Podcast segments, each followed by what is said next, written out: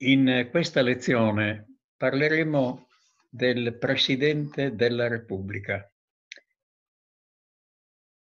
Questo importante organo dello Stato è disciplinato, indicato dall'articolo 87 della Costituzione, che afferma che il Presidente della Repubblica è il capo dello Stato e rappresenta l'unità nazionale.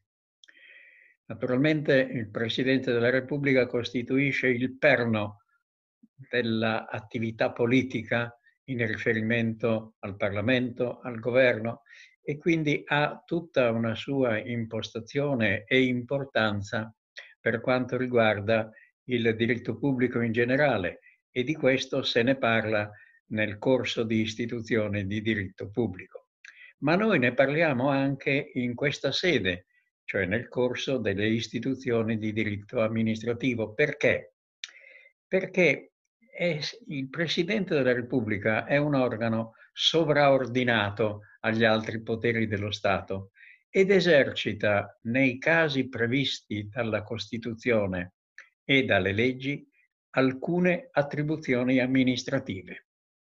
Quindi l'esame breve che noi svolgeremo sul Presidente della Repubblica riguarda le sue funzioni amministrative.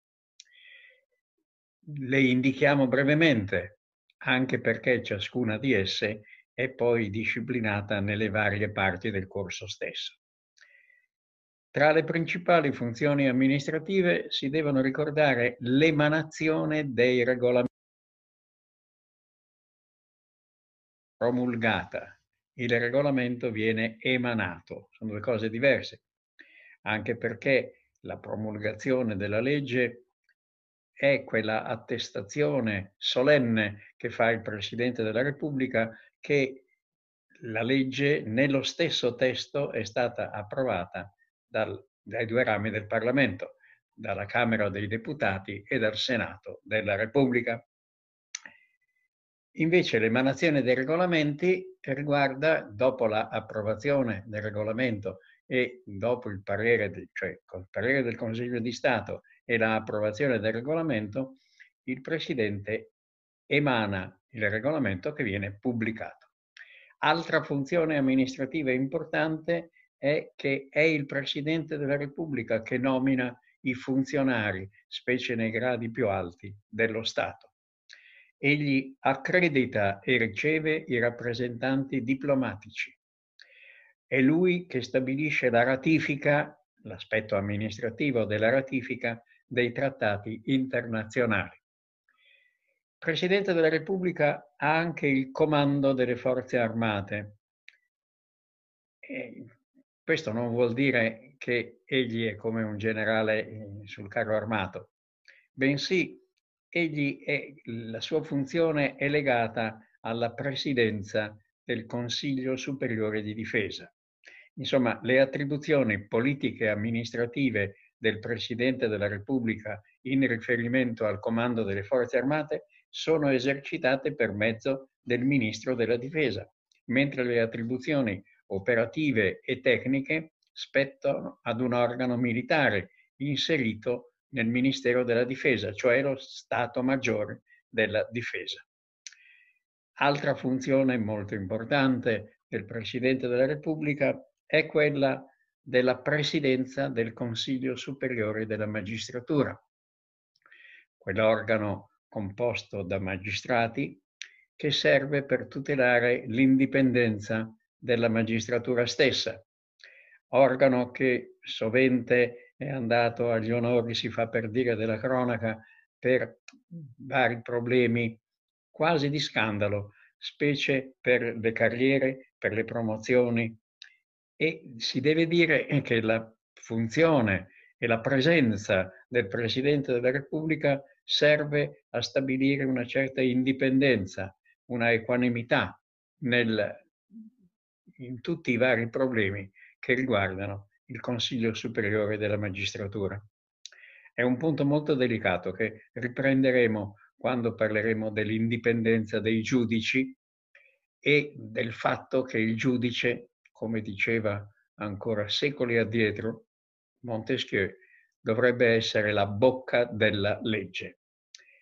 Altra funzione amministrativa è quella del conferimento delle onorificenze. Vi sono però delle altre funzioni amministrative che sono di derivazione storica, dove il Presidente della Repubblica è subentrato in funzioni che prima erano del Re. Questa funzione, una è l'annullamento d'ufficio di atti amministrativi illegittimi. È una funzione molto importante che spetta, oltre che ai giudici, anche al Presidente della Repubblica. Sono casi particolari, direi eccezionali, però è una funzione che è rimasta.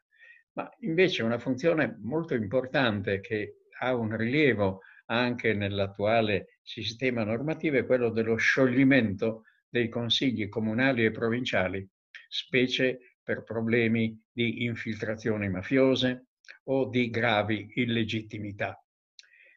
Conviene tener conto che sciogliere un consiglio comunale o provinciale o un, della città metropolitana è un atto molto grave perché questo consiglio comunale o provinciale specialmente della città metropolitana, è espressione della volontà popolare. Quindi sciogliere, far scomparire questa rappresentanza e poi procedere a nuove elezioni è un atto certamente di grande rilievo, di grande rilievo e quindi di grande delicatezza.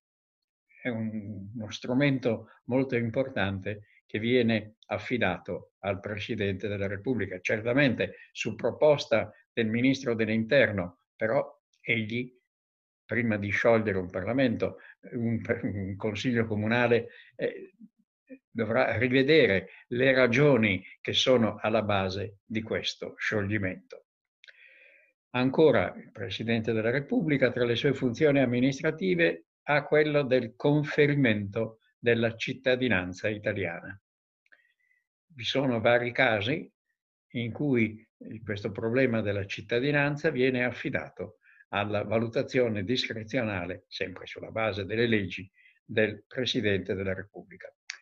Un punto importante ancora che c'è, è una derivazione storica, è la decisione sui ricorsi straordinari al capo dello Stato contro gli atti amministrativi illegittimi.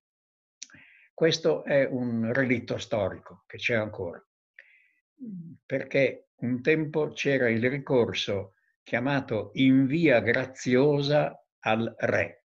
Cosa vuol dire in via graziosa? Cioè si chiedeva al re di fare una grazia contro determinati atti e questo potere che un tempo aveva il re di stabilire e quindi di intervenire quasi come una grazia di fronte ad atti amministrativi che si affermavano essere illegittimi o inopportuni, questo potere è, eh, è stato attribuito, dopo la caduta della monarchia, ancora al capo dello Stato. Bisogna però precisare che questi, questo ricorso straordinario al capo dello Stato ha un nome che può eh, trarre in inganno.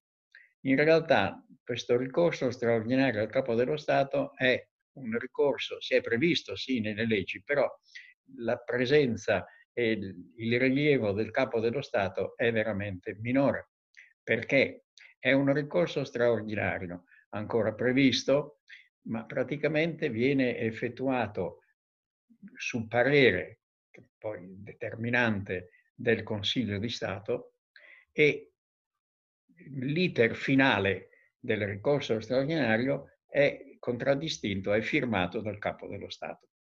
Questo ricorso straordinario al Capo dello Stato viene ancora utilizzato in talune parti perché sia per ragioni economiche, che costa meno per quanto riguarda le parcelle o altro del ricorso eh, prima al Tribunale amministrativo regionale e poi al Consiglio di Stato. In secondo luogo, perché ha dei termini temporali per poter introdurre questo ricorso più ampi. Mm, concludiamo questa breve panoramica degli atti del Presidente della Repubblica eh, dicendo che gli atti del Presidente della Repubblica hanno la forma del decreto. su proposta del ministro o dei ministri competenti per materia.